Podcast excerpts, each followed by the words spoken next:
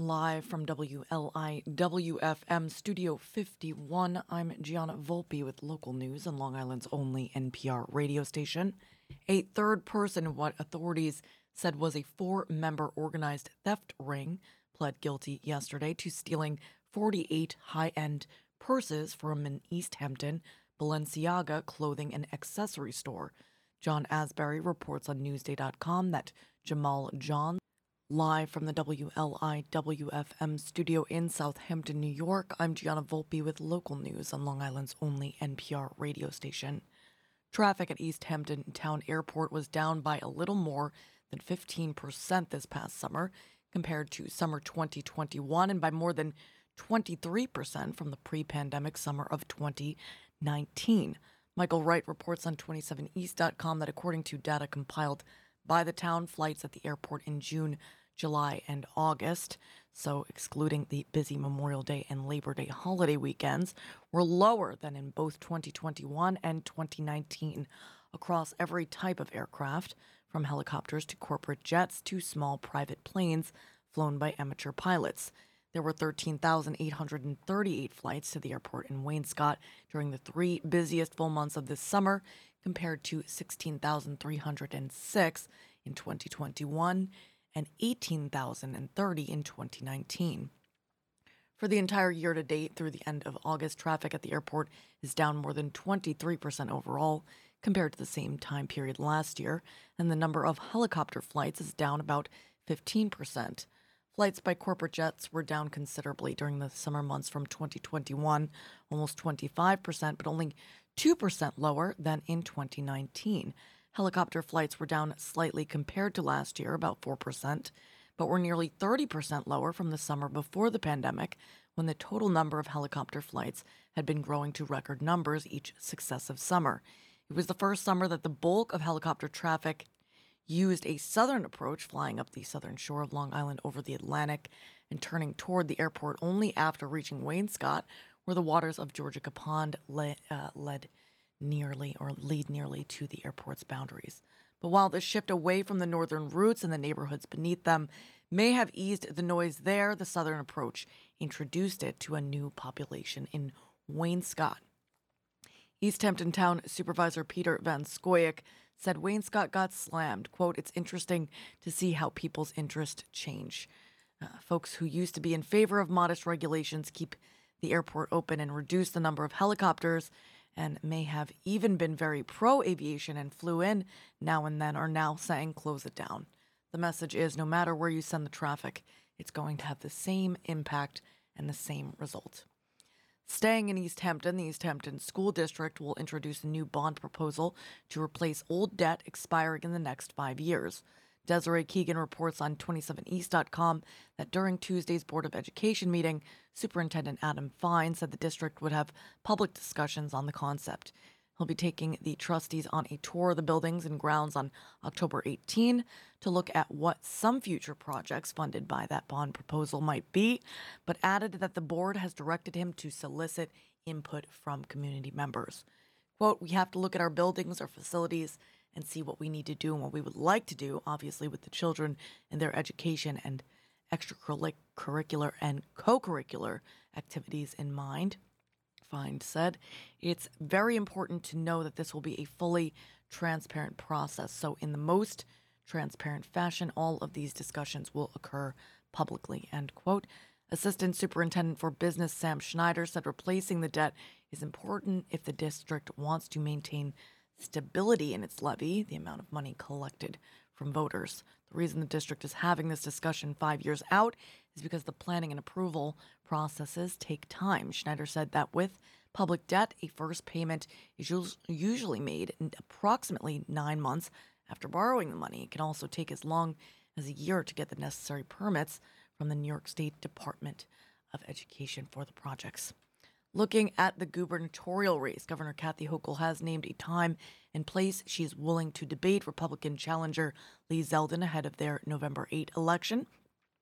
Zach Williams in the New York Post reports that the Hochul campaign said yesterday it is willing to do one debate against the Long Island congressman, assuming he agrees to meet her at Pace University on October 5th, uh, 25th, excuse me, for an hour-long contest hosted by Spectrum News New York One ahead of the October 29 start of early voting.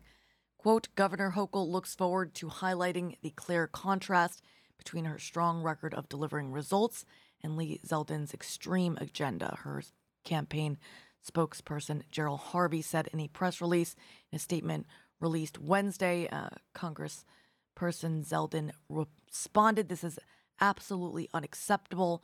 Just how much contempt Kathy Hochul has toward New Yorkers that she is trying to pathetically get away with just one general election debate over a month after absentee ballots start going out. We should have a live televised debate right now.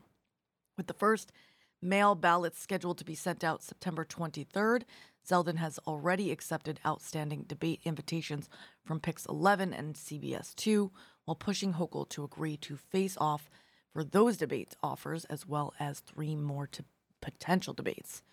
And finally, Long Islanders will soon face higher borrowing costs for credit cards and auto loans and slightly better savings rates as a result of the Fed raising its benchmark rate by three quarters of a percentage point on Wednesday. Jonathan LaMantia reports on Newsday.com that it was the third straight increase of that size as policymakers seek to quell stubbornly high inflation. The increases make it more expensive for consumers and businesses to borrow money. The Fed rate has a more direct influence on short term borrowing, such as auto loans and credit card interest rates, than on longer ones, such as mortgages, but factors including inflation and the Fed increases have helped push up mortgage rates, making home buying much more expensive. The average 30 year rate uh, for mortgages for the week ending September 15 was 6.02%, which was more than double the average at this time last year at 2.86%. That spike means a buyer purchasing a home this year with the same size mortgage will pay hundreds more each month toward their mortgage to cover added interest costs. The 30 year mortgage rate more closely tracks the 10 year uh, Treasury yield, which hit its highest level since April 2011 earlier this week, as investors demand higher returns for holding government debt. And even though the Fed's move doesn't directly affect mortgage rates, changing rates for credit cards and auto loans can still influence what a home buyer can afford. That's according to Andrew Russell, founder and owner of RCG Mortgage, a broker in Hauppauge. Quote, it trickles down into a buyer's qualification, Russell said. But even as higher rates have slowed home sales on Long Island, prices have remained high, with the median sale price in August at $700,000 in Nassau and $565,000 in Suffolk. Reading the weather in Port Jefferson in honor of our first guest this morning, author Ellen Pall, joining us to discuss her new book, Must Read Well, ahead of her book signing at 6 p.m. tonight at Dolphin Books, looking like showers and possibly a thunderstorm, mainly before 2 p.m. today, then a chance of showers and thunderstorms after 2. Temperature rising to near 74 degrees by 11 a.m., then falling to around 65 during the remainder of the day. Remainder, that's a word.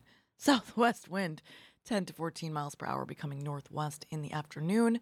Winds could gust as high as 24 miles per hour, so make sure you secure your yard items. Tonight mostly clear with a low around 49 degrees. Wow, that's that is chilly. Northwest wind around 15 miles per hour, gusts as high as 25 right now. It's 72 degrees.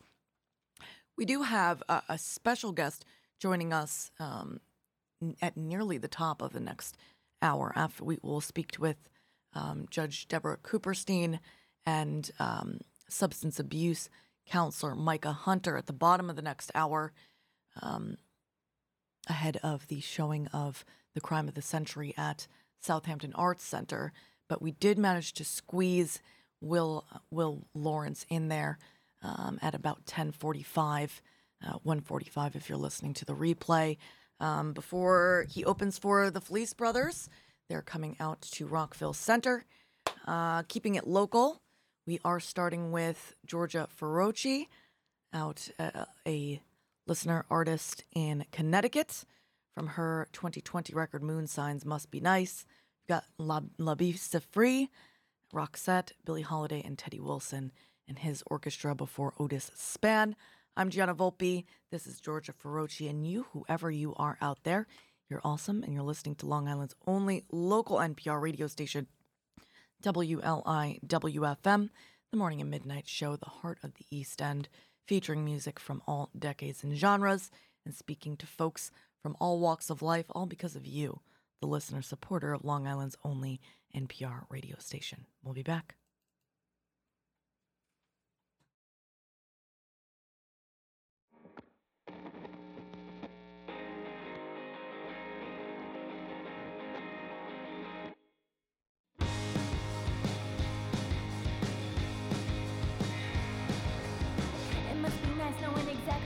Always wanted. It must not be so nice to know that what you want, you still don't got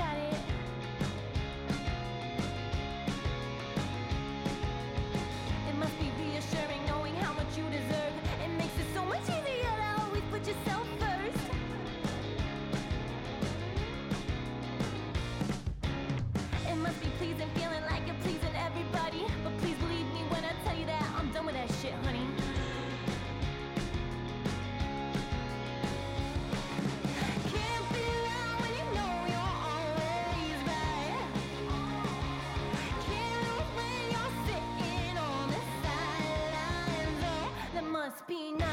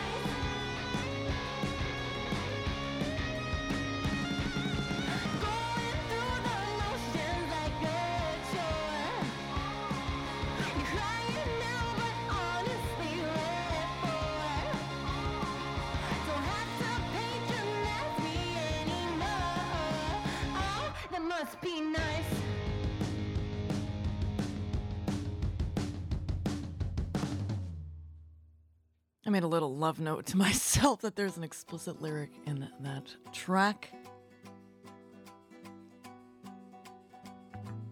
I never thought I'd miss you half as much as I do.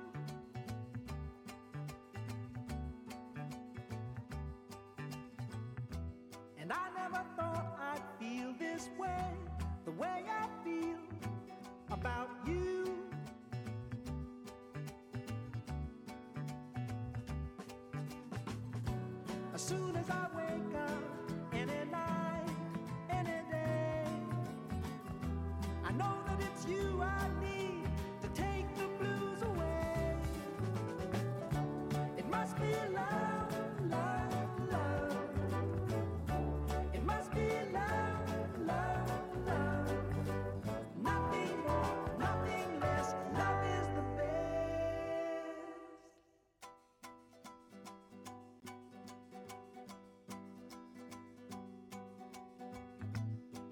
Can it be that we can say so much without words?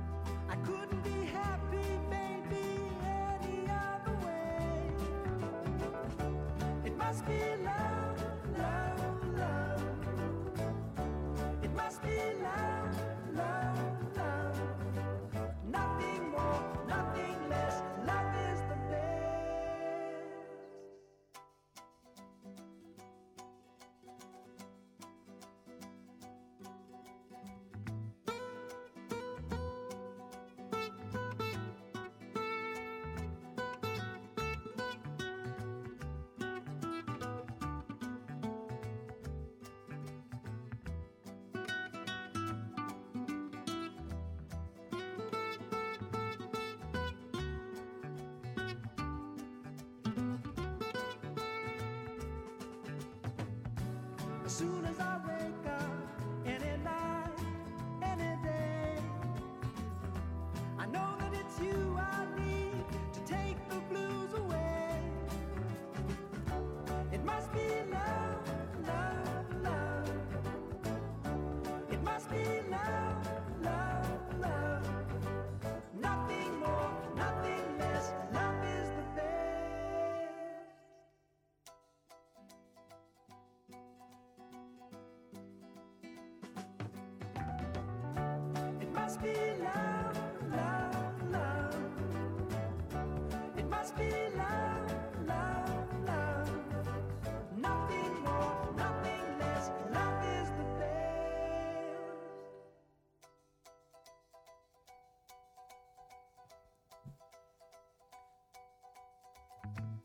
We have a nice half century disparity between the next two tracks on the playlist, but we will be interjecting a brand new one with the same title of the book and actually the same author uh, as our next guest in our next segment, and that's Must Read Well.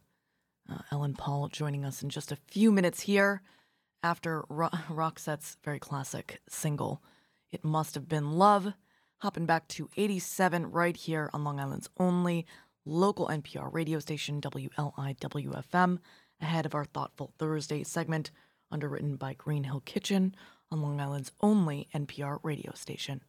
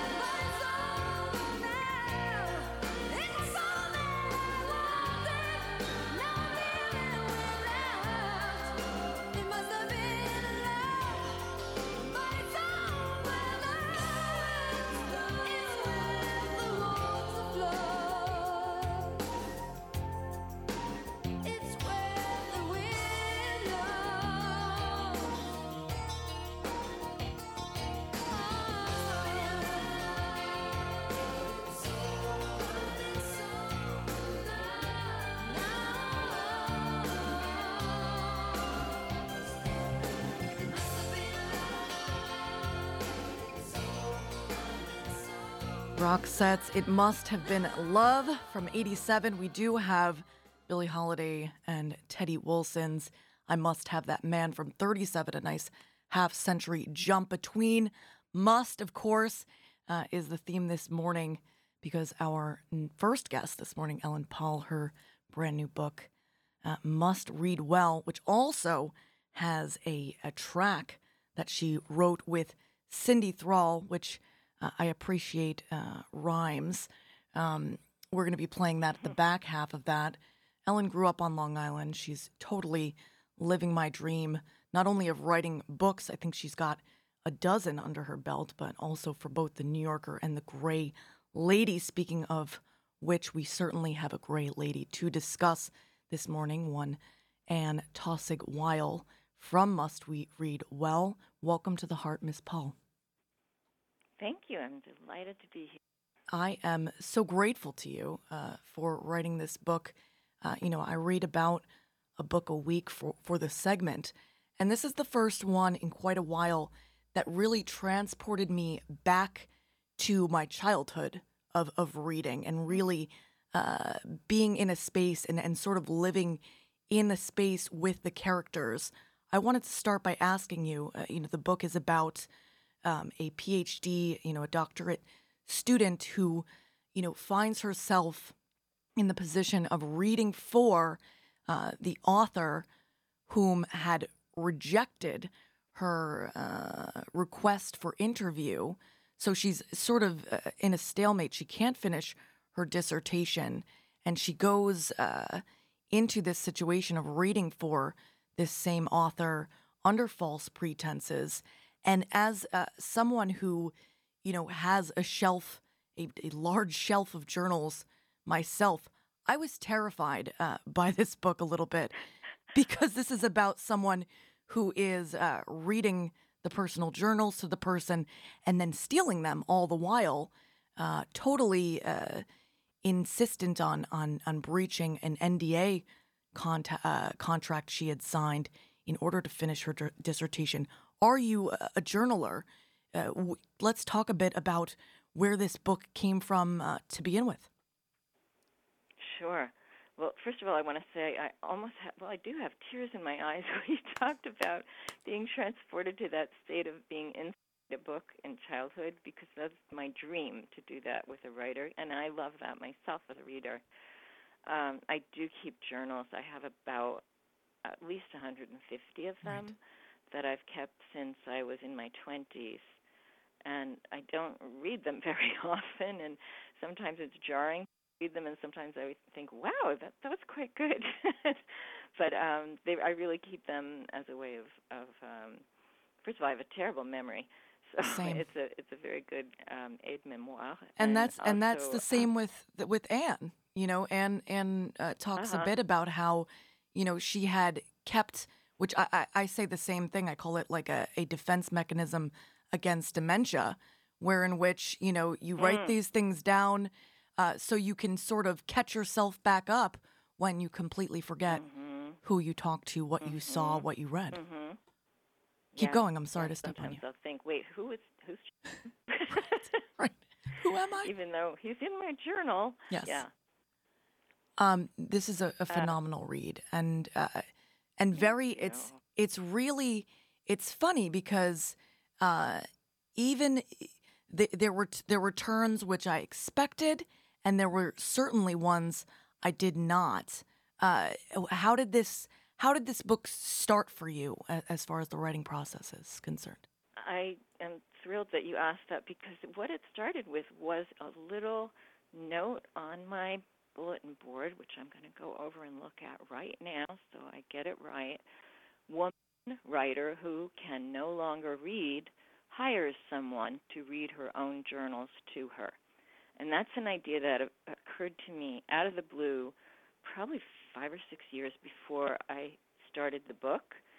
I just thought it was very poignant to be in a position where you want to revisit a part of your past, you know, learn what it was like as you lived it, but somehow you have to bring someone into that and let them know your emo- I mean, this is a very steamy affair Right. that we're reading here. the story within the story. And um, I thought, who would you ask? You wouldn't ask a friend, God knows, or certainly not a relative. Uh, probably a stranger, and she ends up uh, finding this woman through quite a coincidence who is already very interested in her indeed, although uh, that's not all clear that uh, Anne, as the writer, would know that. There's a lot of, um, you know, there's a lot of deception, uh, all all, all over all over the place in every uh, corner of the book. But what I thought was interesting, which uh, it kind of goes along with the rhyme of of Ellen Pall and Cindy Thrall, which we'll talk about the must read well track, was I, I noticed uh, this this balance or or maybe imbalance between silence and violence, or or I guess a better way to put it is like dramatic action or verbiage. You know, there's a lot of let's say uh, you know uh, quiet moments. Let's say uh, uh, the protagonist waking up in in Anne's house and and everything is quiet, or or uh, you know standing in empty hallways, and then there's like the way that you describe certain action. There could there's action that that bursts out of nowhere, and then you can even have a let's say the the VCR spits out the the the tape. There's a lot of uh, like edge to actions that happen now and again and, and you know a lot of balance between quiet moments and then certain memories you know even with the protagonist herself with the way that her parents her parents die um, there's a lot of drama throughout it, it, it, it was that part of um, the perspective or or how you imagine this going down? Well, I think it was a natural outgrowth of this really stealthy game of I, I never know quite what to call it. It's cat and mouse. There's a spider and a fly and a cat and a mouse, but we're not sure who is who. Um, and so there's a lot of keeping your mouth shut. right At the same time, there is tremendous need and yearning on both sides to get what each of them needs. So maybe it's an outgrowth of that, those kind of um, sharp alternations between quiet and keeping your own counsel right and the noise of actual action. like the in, there's interdependence, I suppose, and I, I thought it was interesting because um, it seems very natural for the protagonist to be in this state of of duplicity because, as she explains, it's something that she had gotten quite used to uh, growing up. hmm Yes, because she did grow up in a, a with two alcoholic parents, one of whom was physically abusive and scary. And when that happens, a lot of children of adult a- alcoholics report um, that they learn to, they have to be deceptive. They have to pretend to feel things they don't feel in order to survive. Right. They can't just say, "I'm angry now," because that could anger this scary person who can do real damage to Right. you or or your mom, or I suppose it could be the other way around. Your mom could hurt your dad. And then you know, obviously that so that, that does that bleeds out into um, the real world with the person who is talking with uh, folks that are outside of this situation and trying to protect themselves a bit, uh, maybe not saying exactly how things happened or who uh, who people are or um, what ha- or what happened afterward. Can you talk a little bit about uh, this idea of addiction and, and uh, your own place in that world? It is National uh, Recovery Month, so I do think it's it's a Oh. really poignant topic uh, for this time of Uh-huh. year. Well, I didn't. Thanks for talking about this. I did not grow up with an alcoholic, but I do have an alcoholic in my own family, and um, with my son. He's very open about it, and he's sober a long time now. We talk about it a lot. And he sent me to Al-Anon, which is a, a 12-step outgrowth of AA.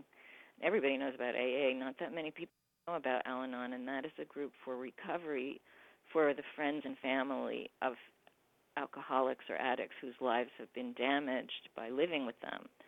and that's where I learned about this problem of not not just deceiving um, your frightening parent who's you know drinking or in an altered state, uh, but also not even knowing your own feelings. You don't grow up checking in with yourself. You grow up keeping an eye all the time on the scary parent. Right. And uh, it was my son who sent me to Al Anon, thank God.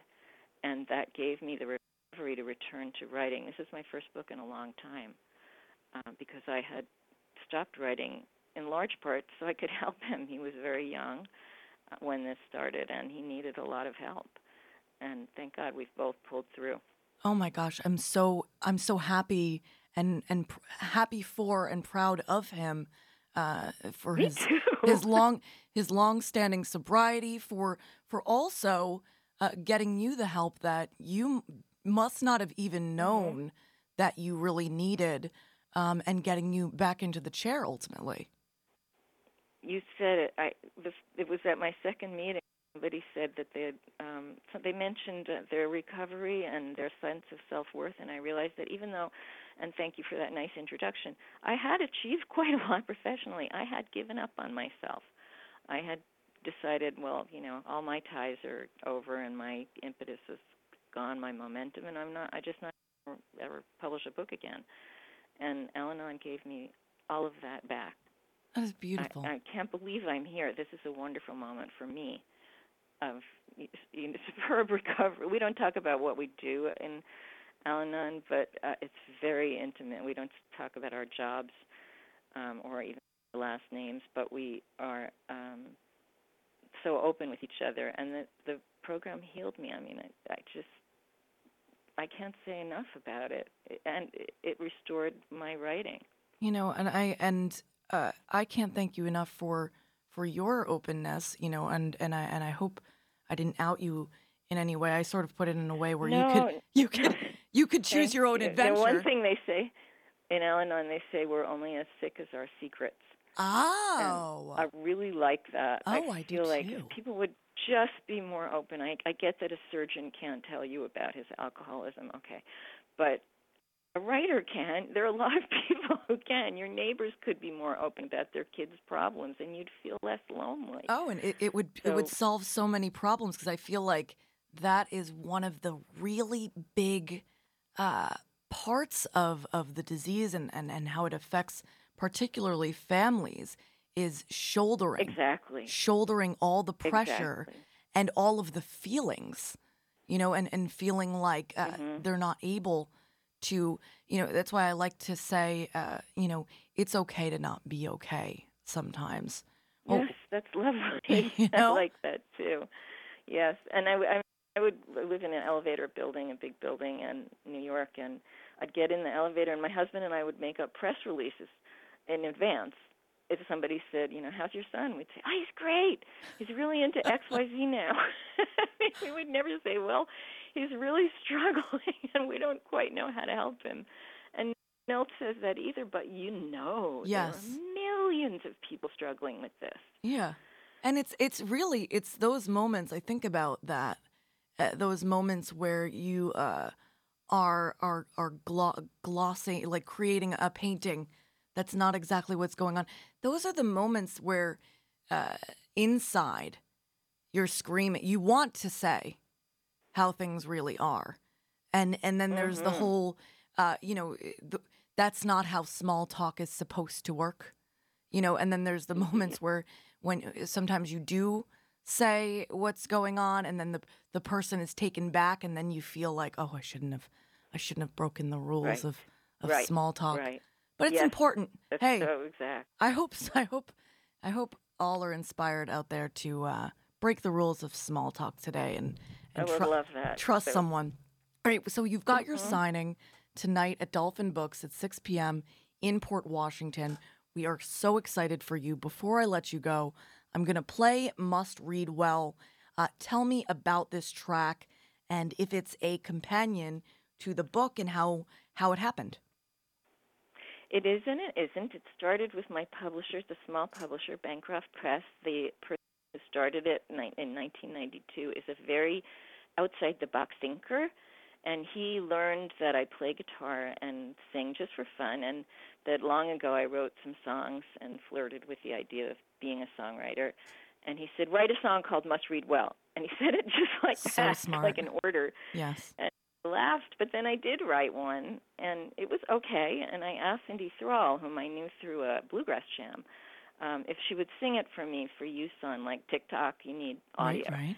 and uh, she said yes, but she really liked the song. She really got into it, and she said, you know, I have some ideas about this, and she had some amazing ideas, great ideas, and we sat down together and had just a series of hilarious, wonderful, exhilarating, creative sessions during which the song increased in sophistication and became a story instead of just a declaration. And it really is not has nothing to do with the story of the book except that you really should read the contract well before you sign but other than that it's it's kind of this uh, uh I don't know where it came from it's like an inner skank I didn't know I had Nice. um, it's a it's a declaration of independence of a woman who doesn't want to be tied down, and uh, with Cindy and Cindy can belt out a song. She's a great singer. That's why I asked her to sing it. So um, she turned it into a professional track with Nice. all great, really wonderful, some very well known um, instrumentalists and uh, and her own uh, incomparable voice. And she got it on Spotify and Apple Music, and you can hear it if you want to. All right, so we're going to play the track Ellen Pall and Cindy Thrall's Must Read Well. Before I let you go, I will say you mentioned flirting. I looked up the Pall Corporation, which I suppose is your father's company, It, and and it, it is. It was, yeah. in the in a moment of of uh, I think I do have a a slight uh, case of dyslexia. I immediately read it as a flirtation company, not a filtration company. And I was like, flirtation company on Long Island. I didn't know. Wh- what is that? yes, it's. I love that. It's fine filtration. Yes. Filters is what he was. He was an expert in, and uh, he was a brilliant man. And and founding the company was kind of the least of what he did. He invented some life-saving things that are still in use many years later. Like what? um, uh, a blood filter that's used in Ooh. pretty much any transfusion around the world. And that was because my mother died of a blood disease, and he Oh, spent 20 wow. years trying to figure out how to use transfusions without triggering an autoimmune response. You know, So, um, or I guess a rejection of the of the um, foreign blood is really what it was. ne- And, necessity you know, is the very proud of him. Yeah. to be. Although necessity is the mother of invention, so is uh, the power of, of grief. Um, and Yeah. y- you you grew up what what part of Long Island did you grow up in? in Roslyn, right Okay. Port Washington. Well, Yeah. she will be in Port Washington tonight. And any of you out there, if you're trying to start a fine flirtation company, I'm sure you'll have lots of clients. it's it's a tough, especially for the the uh, generations coming up. Uh, we all know that everyone needs a little coaching in in person flirtation. It might be a helpful thing to exist. All right. So uh, like aside that. from seeing Ellen tonight. I'm Gianna Volpe. That's Ellen Pall. This is Ellen Pall and Cindy Thrall. Must read well. Again, you can see uh, Ellen tonight when you get your book, Must Read Well, signed by her at Dolphin Books in Port Washington. You just heard the Thoughtful Thursday segment underwritten by Green Hill Kitchen right here on WLIWFM.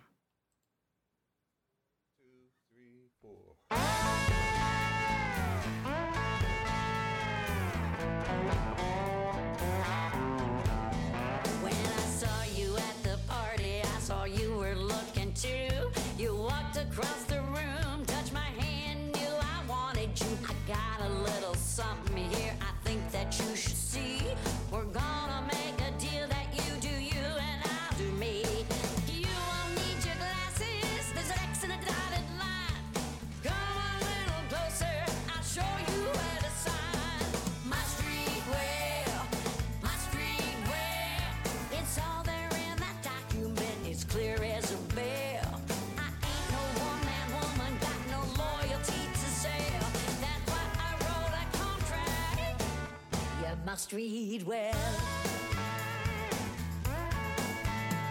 You look a little nervous, I'm kinda glad you do.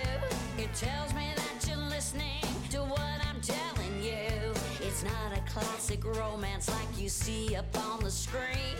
Read that contract, honey, it'll spell out what I mean.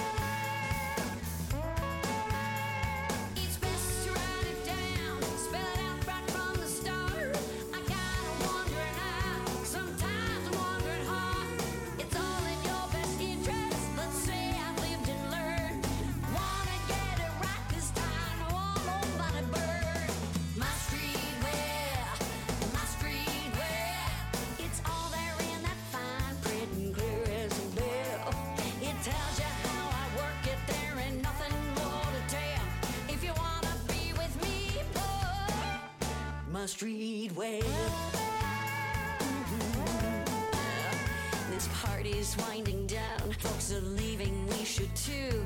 But don't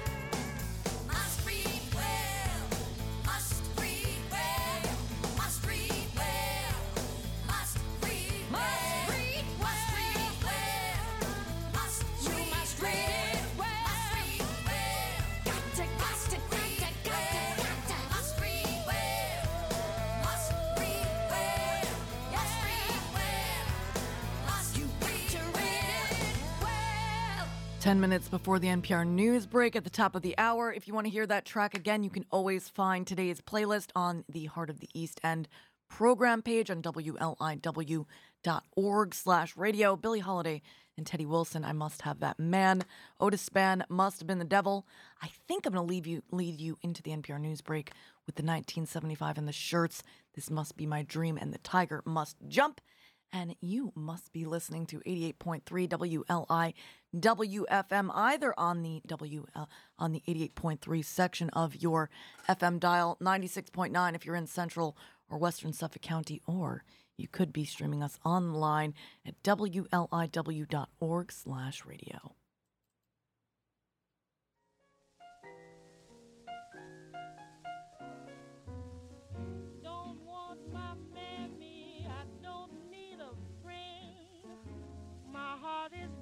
broken, it won't ever mend. I ain't much caring just where I will end. I must have that man. I'm like an oven that's crying for heat. He treats me awful each time that we meet.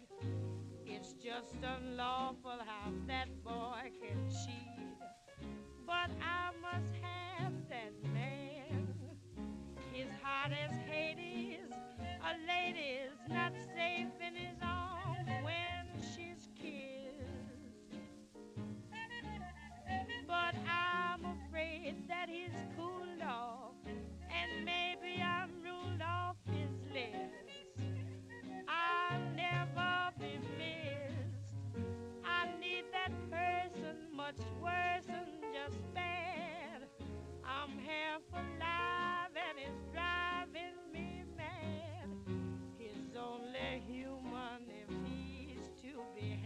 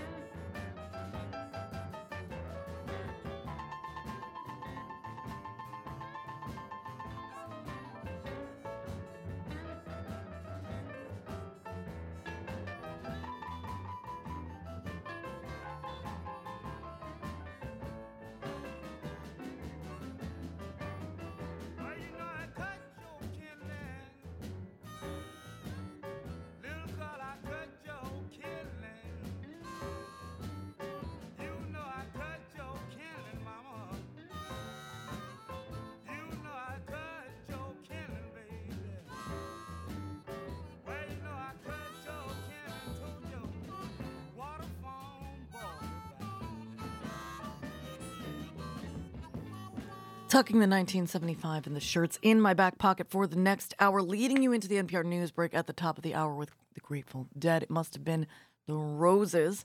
I'm Gianna Volpe, and you, whoever you are out there, you are awesome, and you're listening to Long Island's only NPR radio station, WLI WFM, the morning and midnight show, the heart of the East End, featuring music from all decades and genres and folks from all walks of life all because of you, the listener supporter of Long Island's only local NPR radio station, making your donations to WLIWFM.org.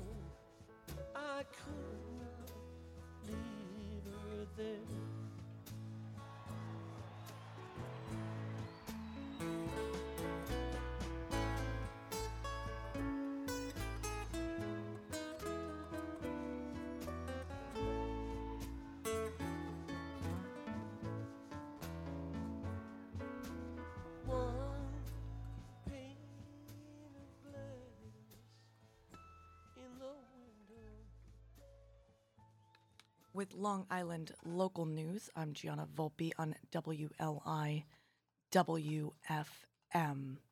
The Riverhead Town Board received support from residents Tuesday night on its plan to extend the moratorium on applications for developing new solar energy production facilities for another year. Alec Lewis reports on riverheadlocal.com that the five residents who spoke reiterated the need for further study of the future of solar projects in the town during the hearing, and some even suggested the town board should consider expanding the moratorium to include other types of development like warehouses and logistics centers. The board adopted a year long moratorium on applications last October after residents and board members expressed concerns that solar energy projects were developing too fast in Calverton. The moratorium was criticized before adoption by some residents who said it came too late because hundreds of acres of land located near a LIPA substation on Edwards Avenue had already been developed into solar farms. The pause was meant to allow the town of Riverhead to complete a chapter of the comprehensive plan update focused on how much land should be developed into commercial solar facilities and where they should be located over the next few decades, but completing the comprehensive plan update has continually stalled and is now paused. Riverhead town officials said they hope the comprehensive plan update will finally be done when the moratorium extension expires. The current year long moratorium expires on October 26th. Here in Southampton, in an attempt to alleviate the traffic congestion that has been a continued source of frustration and ire for Southampton residents, Southampton Village Mayor Jesse Warren announced at a work session Tuesday evening the village would launch a pilot program that he hopes will both improve traffic flow in the village and address the concerns of residents who live on neighborhood roads that have been used as cut throughs. Kaylin Riley reports on 27east.com that the program, set to begin on October 1st, will prohibit through traffic coming into the village on Magee Street from County Road 39 from 3 to 7 p.m. on weekdays and will add a three way stop on Magee Street in an effort to prohibit that through traffic. The program will also eliminate left turns onto Hill Street from 3 to 7 p.m. on weekdays from Lee Avenue and Captain's Neck Lane and eliminate right turns on Somerset Avenue during the same time frame. Mayor Warren said he hopes that those changes, along with the continued use of a flashing yellow light on Montauk Highway, will help improve the flow of traffic and keep cars from ducking onto residential side streets in an attempt to shave time off their commutes. Another part of the larger plan to address traffic concerns is a plan for the village to amend its code and increase the speed limit on the western portion of Hill Street to 30 miles per hour, while also reducing the speed limit on several side streets to 25. The village set a public hearing for those proposed changes on October 13 at 6 p.m. It's one of several public hearings that will be on the agenda for that meeting. Warren added the village has been coordinating with officials in both Suffolk County and Southampton Town to address traffic problems, mainly as it relates to County Road 39. The Southampton Village Mayor pointed out that creating similar changes on Halsey Neck Lane and Bishops could potentially be phase two of the program. And finally, the MTA yesterday approved paying a private firm nearly $58 million to redesign Penn Station, with construction expected to start in 2024. Alfonso A. Castillo reports on Newsday.com that the Metropolitan Transportation Authority Board, at its monthly meeting, awarded the $57.9 million contract to a joint venture led by FX Collaborative Architects, LLP, and WSP USA Incorporated. The firm will provide architectural and engineering design services for the reconstruction of the 112 year old station, which is primarily used by the LIRR. Contract could increase by as much as $152.7 million if the MTA, coordinating with Amtrak and NJ Transit, use the firm to design connections to other transit facilities near Penn, including subway stations at 7th and 8th Avenues and at Herald Square. MTA Construction and Development President Jamie Torres Springer said the design effort is expected to take a year, allowing for construction on the project to begin in 2024. The entire project is estimated to cost $8 billion and take five years to complete, according to the mayor. Oh, I'm sorry, according to the governor, Kathy Hochul. Reading the weather here in Southampton in honor of the upcoming showing of Crime of the Century, a documentary and panel at the Southampton Arts Center this Saturday at 6 p.m. as retired Judge Deborah Cooperstein and substance abuse counselor Micah Hunter join us for the Hot Sights and Sounds segment at the bottom of the hour, underwritten by William Ris Gallery. Looking like showers and possibly a thunderstorm today, some of which could produce gusty winds. Temperature falling to around 62 degrees by 5 p.m. Southwest wind 16 to 18 miles per hour, becoming northwest in the afternoon. Winds could gust as high as 31 miles per hour, so make sure you secure yard objects. Tonight, partly cloudy with a low around 49, very chilly. North wind 10 to 17 miles per hour, gusts as high as 28. Right now, it's 74 degrees. Getting back to the music from all decades and genres. Hey, let's start this with a little Melissa Etheridge uh, classic that I love, Must Be Crazy for Me from the Never Enough record. Um, 1975 and the shirts on deck. You're listening to the Heart of the East End on WLIWFM.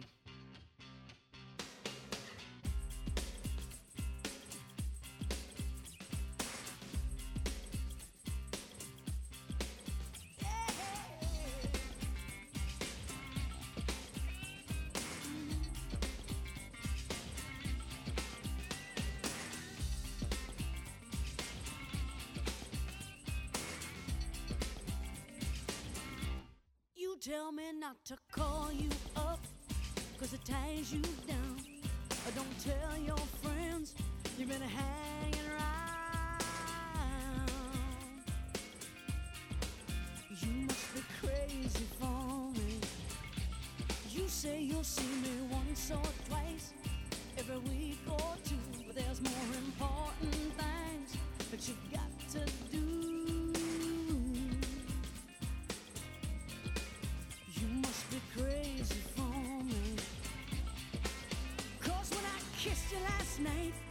in my own back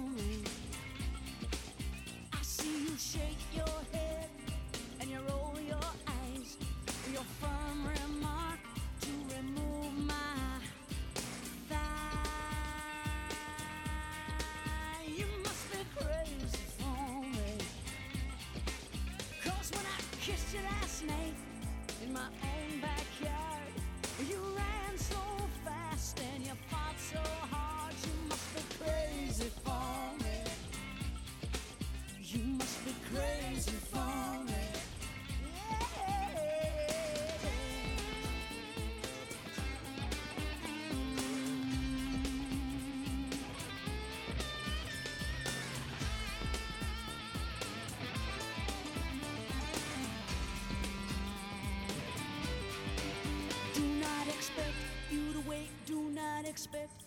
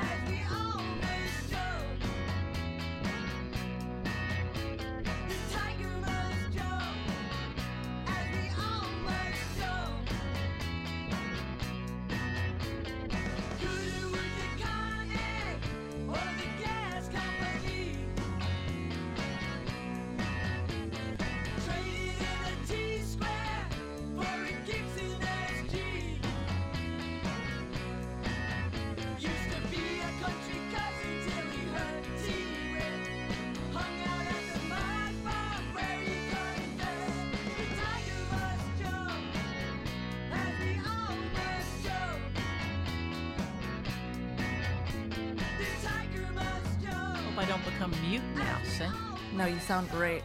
All right, the tiger must jump, and and we've got to jump in here um, and cut the shirts short. You can always find that track on the playlist on the WLIWFM website.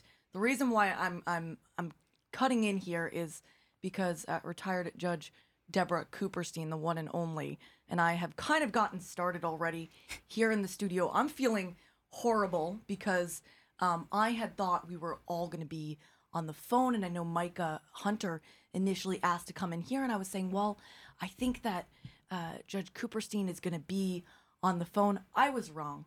I did the. I, I, it was my mistake. So we're Micah is going to be joining us on the air or on the phone soon, but we've we've kind of gotten started here in the WLIWFM studio. We're talking about uh, being empathetic, empathic, however you want to put it. Um, and I was saying what a gift um, it has been to have someone like that on the bench. And uh, I imagine you are sorely missed. Uh, I remember running into you as a cub reporter covering drug court, not even knowing that that was a thing. Um, but but what a gift to have someone who cares. Although, uh, as we discussed, being empathetic is a difficult way to be uh, for the person uh, retired.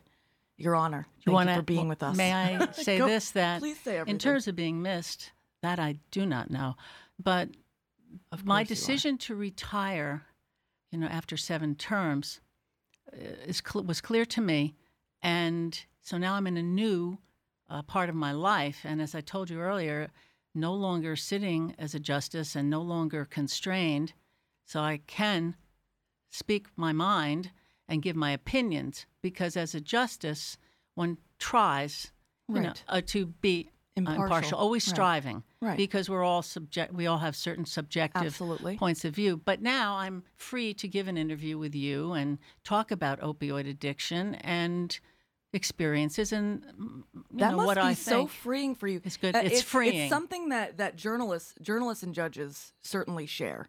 Every every human being has bias, has has uh, feelings and, and opinions, but the work is to uh, consciously separate oneself from it in the work.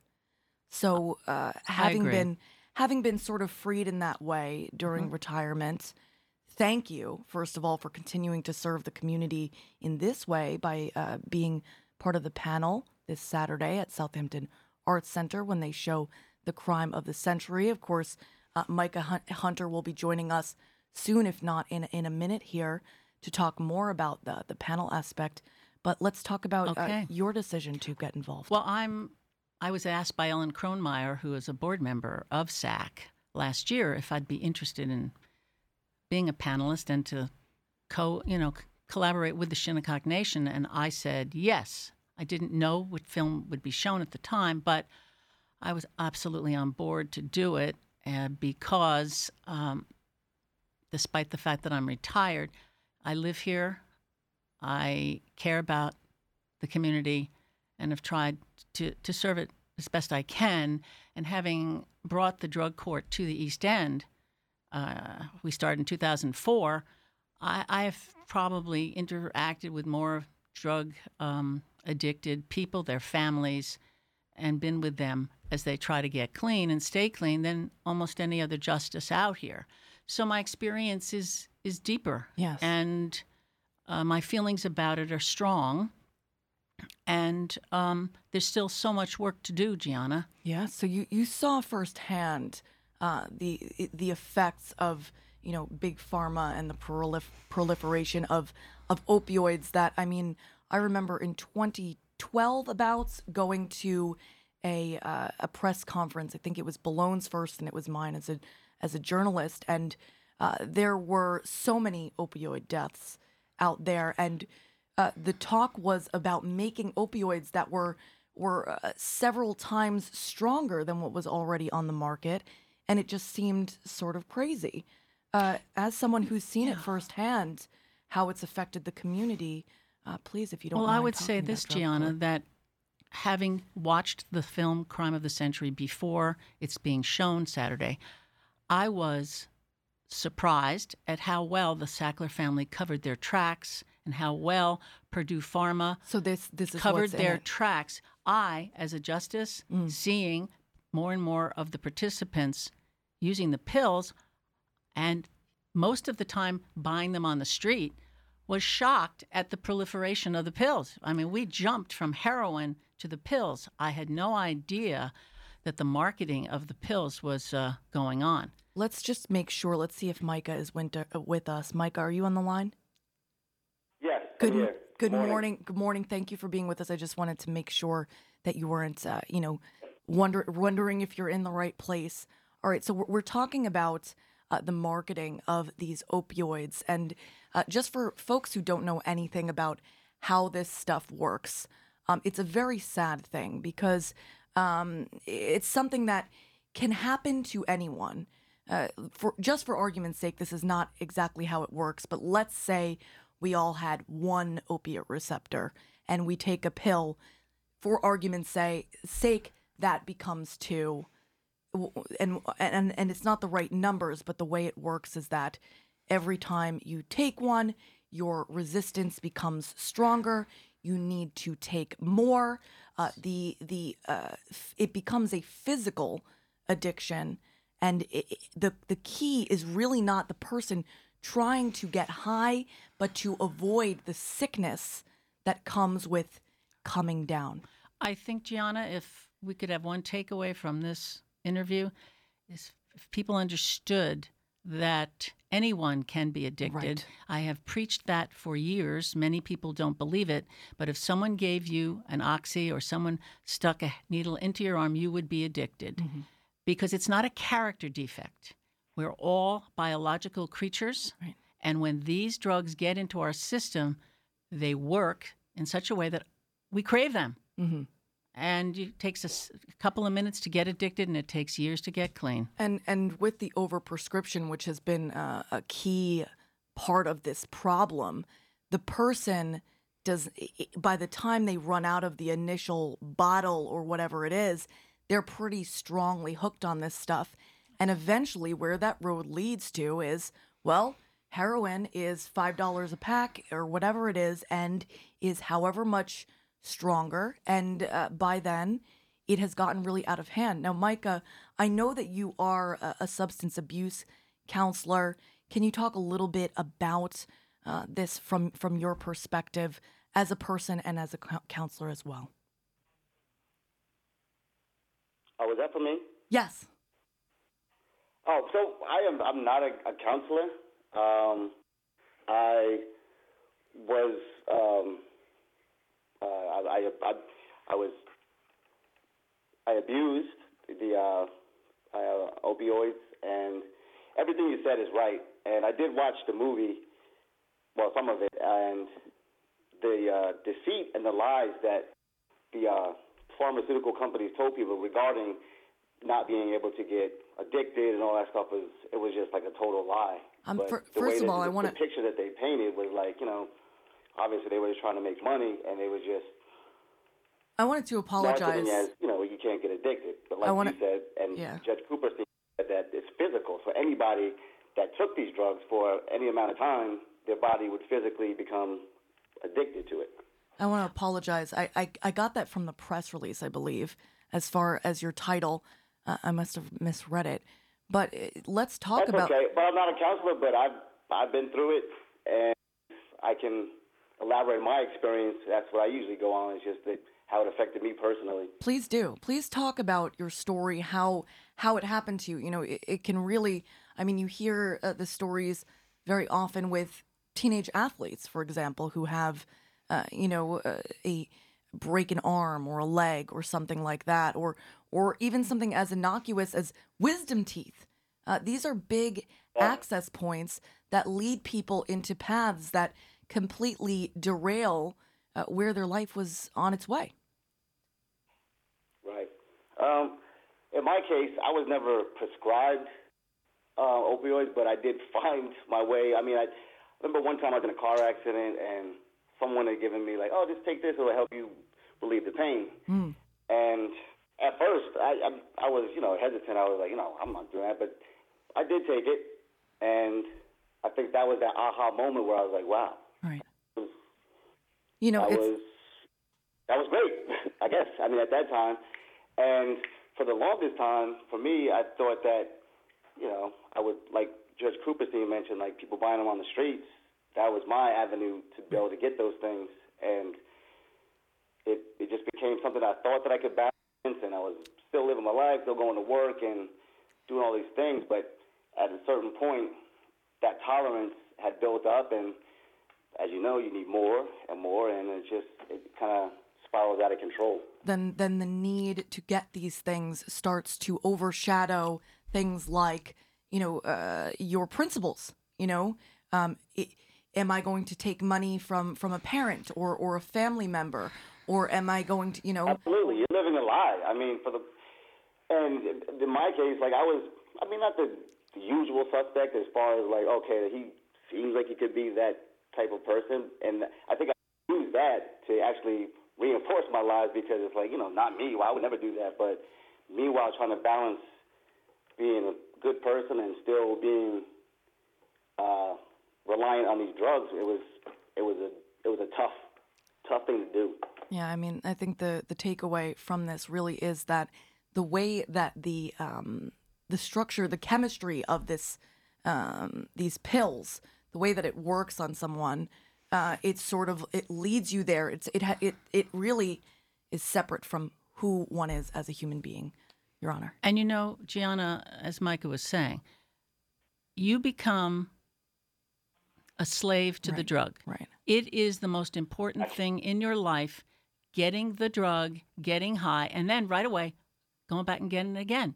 So the life of someone who's a drug abuser is the most desperate, boring life you can possibly imagine.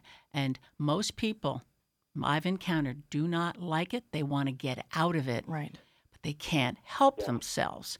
And one of the problems for me is that once a person is in that predicament, our society is structured because of our insurance, health insurance rules, to give people just the tiniest bit of care. You cannot get clean in a 28 day program. You cannot get clean going to outpatient programs, sitting there once a week. It cannot be done. And if we really want to help people, we've got to think about that. And with all this money that has been uh, acquired through the settlement, I certainly hope that Suffolk County is taking a look at how they're going to treat our our people. These are our friends and neighbors, Gianna. They are not aliens. Right. And they've been stigmatized. And it bothers me. And now that I'm not the judge anymore, I can say it I'm so grateful. I'm so because glad. I don't have to be the one who has to punish people sometimes when they do, let's say, use again, skip the probation. I can say that the way we handle it needs to be thought over. They and need to with be the helped, not money, punished. we should have facilities, state of the art facilities in this county for people who need to get well because it's a disease. Yes, I know. And I know that there has been movement in the past few years on the county level, but I feel like they're just sort of toddling into it and don't really know how to like express it. And I want to just say from my own perspective, the little bit I, I had a, a near death car wreck and I remember being in the hospital and not tell you know, trying to not take the Percocet that I was oh. prescribed because I knew how dangerous this stuff was. Eventually, um, you know, I was on it for a while, and I remember when I was like running out, and I would not take it. This is the way I would describe.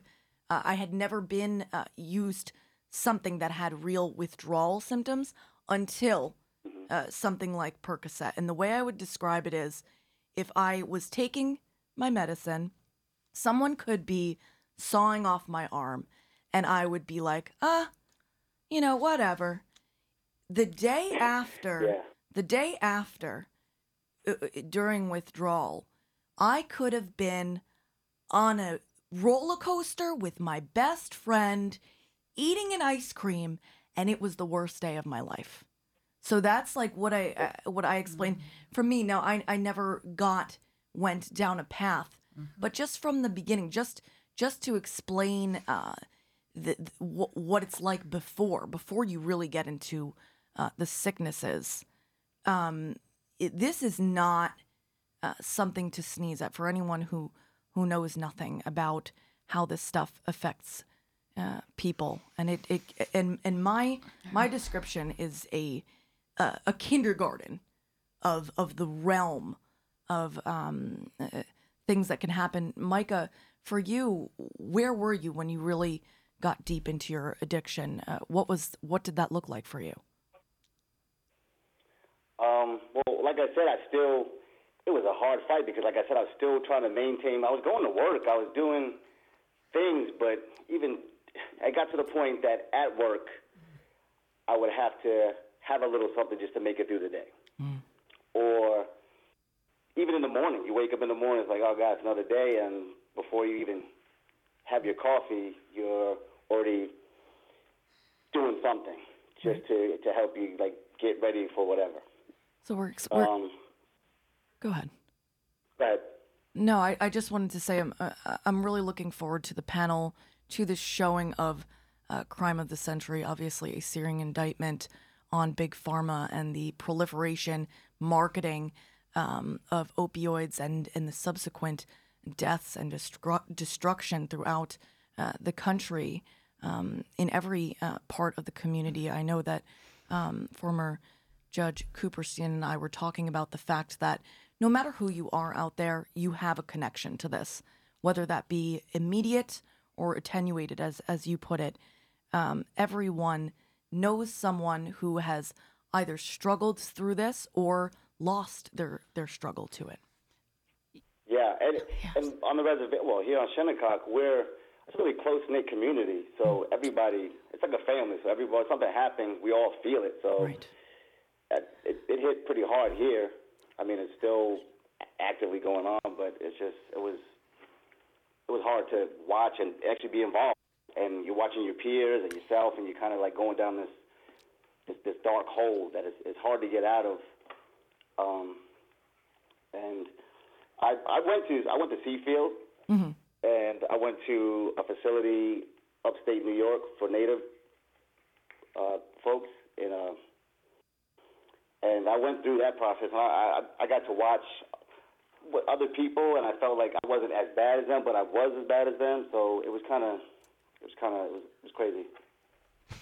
And what I would like to say is that this film, which shook me up, um, helped me realize something. We should take the opportunity as a society and as a county and as the five East End towns to use to put forth some suggestions to the people who are on the committee that is um, in charge of distributing these tremendous amounts of settlement money so that they this money is targeted in the right way.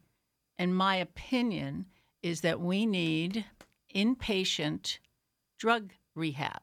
I think every hospital should have an inpatient drug component mm-hmm. with it. And I don't think that the county can say any longer that they don't have the money for it because the settlement numbers are mind boggling. Right. So let's take that terrible tragedy and do something good. How how good how good does that feel to give feel- your opinion? Well, it, it, it feels really good, Gianna, to give my opinion because I'm not someone who needs to have another study mm. done about drug addiction. I'm not someone who needs to have a committee formed. We need to do what is necessary. And people who are working in this kind of work know that 28 days is not sufficient. So let's change it. Beautifully said. No said. more excuses. Beautifully said. I am so. Oh, we're we've got five minutes before we'll have Will Lawrence joining us, but I am just so grateful to both of you for joining us this morning to talk about something very difficult amid National Recovery Month.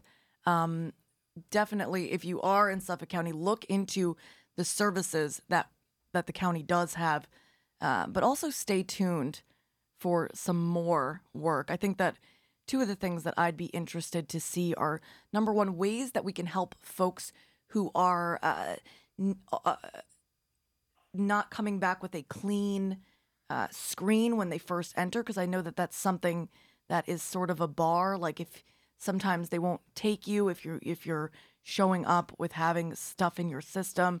Certain certain organizations, not all, um, but then also, uh, as as former Judge Kooperstein mentioned, something that is a little longer uh, standing that can really help someone put the pieces back together and and move forward uh, to move past that point where they're still uh, sort of struggling against uh, this voice inside of their head and in their body that's telling them to use. And as much as I believe in drug court, and I do believe in it, as the judge, I only got people after they had broken the law and usually drug all drug related reasons. So by the time you get somebody into a drug treatment court, they are so far down the stream Amen. and they've now lost so much and now gotten into the throes of the criminal justice system. Right. It's very, very difficult. Although I will say for drug court, one of the great aspects is that um, drug rehab is paid for by Medicaid. So that does allow people to go to more long term treatment. But now that I'm not doing that anymore, and I can say we need to help the people before Yes. they have committed the crime Amen. when they are so desperate that they'll do anything for the drug. St- as you said, steal from family members because there's nothing more important than the drug. And it's not because they're bad people. Right. That's what just that's what really gets me is that people can go, "Oh yeah, well, no. Nobody in my family would ever do that. Not my kids." We are in this situation together and we need to be together. Amen. Better prevention. Uh, the only one I can really think of is, you know, like free methadone clinics. So it's like the really the only thing that someone can do is is to get to get a little bit more of some to- sort of substance. Not saying that that uh, anything against uh, that, but more prevention, more people helping folks to keep from getting too far off the path. I'm gonna play "There Must Be a Better Way" from the band Friday, Saturday, and Sunday, and deep bow to both you, Judge Deborah Kooperstein, former, and Micah Hunter, ahead of this Saturday's showing of the Crime of the Century end panel right at um, Southampton Arts Center in connection with, I believe it's Blossom, Blossom, um, hold on, Blossom Sustainable Development amid National Recovery Month. I'm Gianna Volpe. That was Deborah Kooperstein and Micah Hunter. This is Friday, Saturday, and Sunday. And you, whoever you are out there, you're awesome. And you just heard the um, Hot Sights and Sounds segment underwritten by William Ris Gallery right here on Long Island's only NPR radio station, WLIWFM.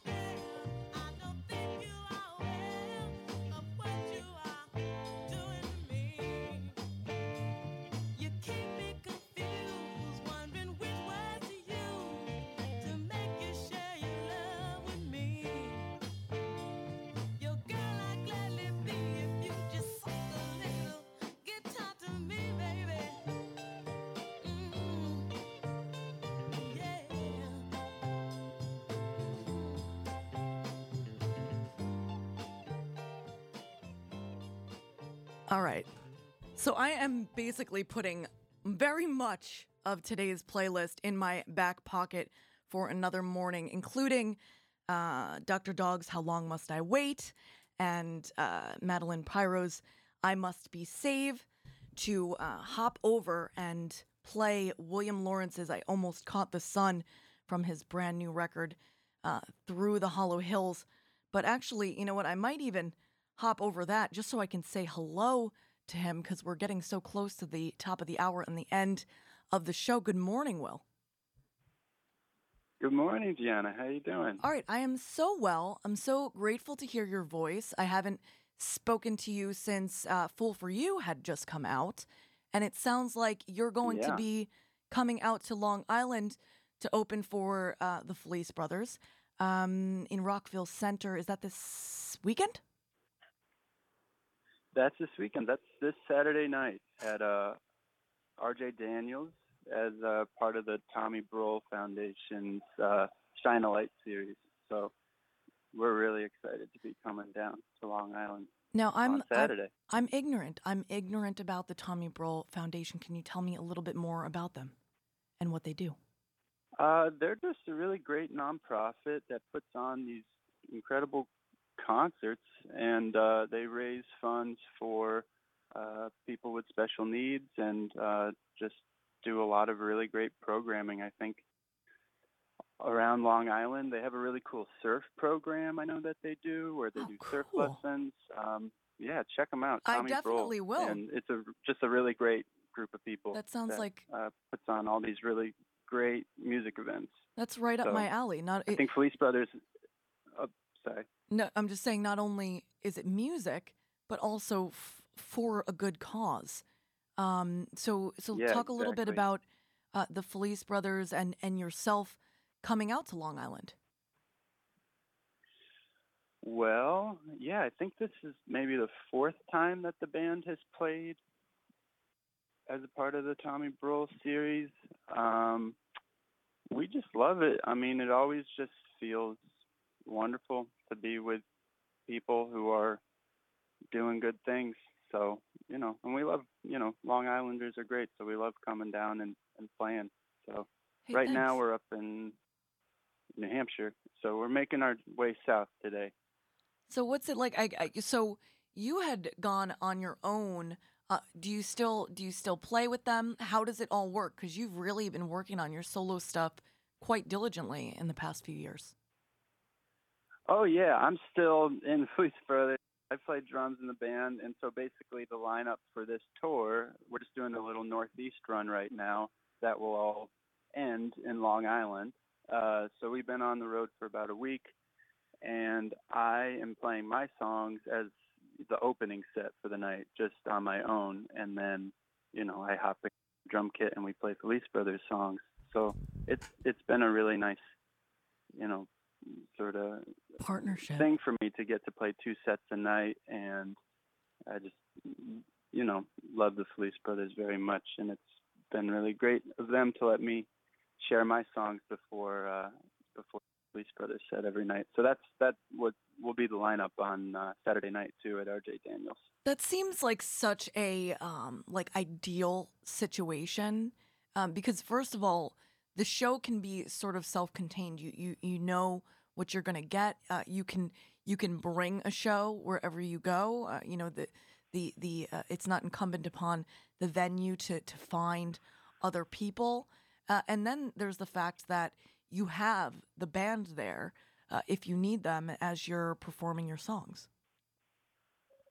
Yeah, exactly. Yeah, they've been incredibly helpful in a lot of different scenarios where, you know, just uh, I don't know. It's always just great to have friends around. So it certainly beats traveling around in a car by yourself um, to get to, you know, and also just the opportunity to get to play for uh, people who've been listening to Felice Brothers for a long time, or you know, now I, I get the opportunity to share some of my songs with them, and the all the people coming out to the shows have been really great and supportive too. So it it is a real win-win. Yeah, and they and and and great companion. If you listen to your your work, you can definitely hear like the Felice Brothers vibe uh, to the song. So I'm I have "Dreaming My Life Away," which was the track uh, that I chose for this morning, and then I've got "I Almost Caught the Sun," uh, just because that fit in. Uh, it, it was the smooth transition from the must songs. I had, you know, "I Must Be Saved" by Madeleine Peyroux and and Sinead O'Connor's "I Guess the Lord Must Be in New York City." So let's talk about "I Almost Caught the Sun" first. I haven't listened to the track yet, so uh, intro us into the song before we play it. Let's see. Um, it's a good, I don't know if it's raining down there in Long Island, but it's a good song for a day like today. That at least where I am, it's raining a lot. Uh, I guess it's kind of the story, a little bit borrowing from some mythology. You know, the story of uh, Ache- uh oh, wait, Achilles Mm. flew too close to the sun. Oh no, no, it's not. mythology. No, it's okay. Um, because I'm I'm actually um having a brain fart as well about about him. Icarus, Oh, geez. I Icarus, should it's have, uh, Icarus. Icarus. Yes.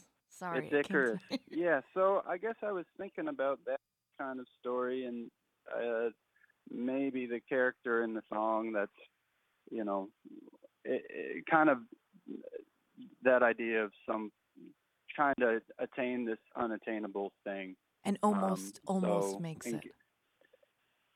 Yeah, and almost getting it, but also appreciating that you're never really going to fully get to whatever that um, complete ideal is. So Right. to just kind of be happy with what you got. Oh, beautiful. All right, so William Lawrence's brand new record, Through the Hollow Hills, I Almost Caught the Sun, and then we'll be back. We'll talk with him a, a couple more minutes and lead you into the NPR news break with another track from his new record, Dreaming My Life Away.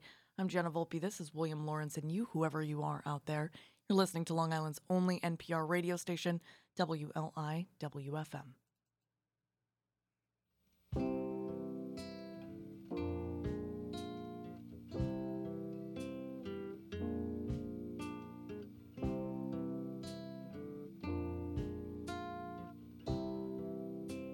as high as I could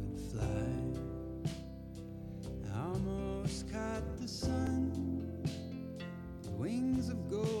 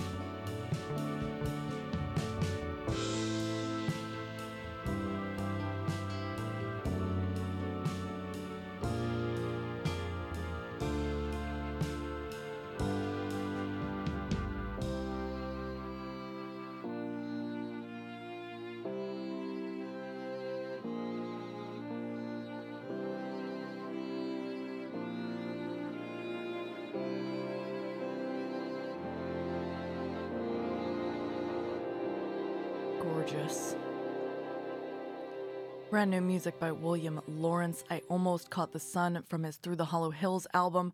We've only got just about enough time to play Dreaming My Life Away from the record uh, and just let folks uh, know that the Felice Brothers uh, and uh, and William Lawrence, William will be opening for uh, the Felice Brothers, in which he plays drums this Saturday. You can find tickets on Eventbrite. Before I let you go, uh, Will, what would you say about this track? Um, this I think was the first song we cut for the record, and yeah, I don't know what to say. My friend Brian plays drums on it. My friend Donnie, who I cut the whole record with, plays bass on it, and I just really like how it came out. I was thinking a lot about the Beatles uh, Get Back movie when we recorded it, um, and just that whole Let It Be session. So I think yeah. it kind of has maybe that sort of world of music influence. Of, Totally. You know, Totally. Laid back, laid I- back '70s uh, sort of rock and roll. I stuff. heard I heard the Beatles, I heard Fleetwood Mac playing this record. I loved the vibe of the album and the tracks, leading everyone into the NPR news break at the top of the hour with Dreaming My Life Away from Will Lawrence's brand new record Through the Hollow Hills here on WLI WFM.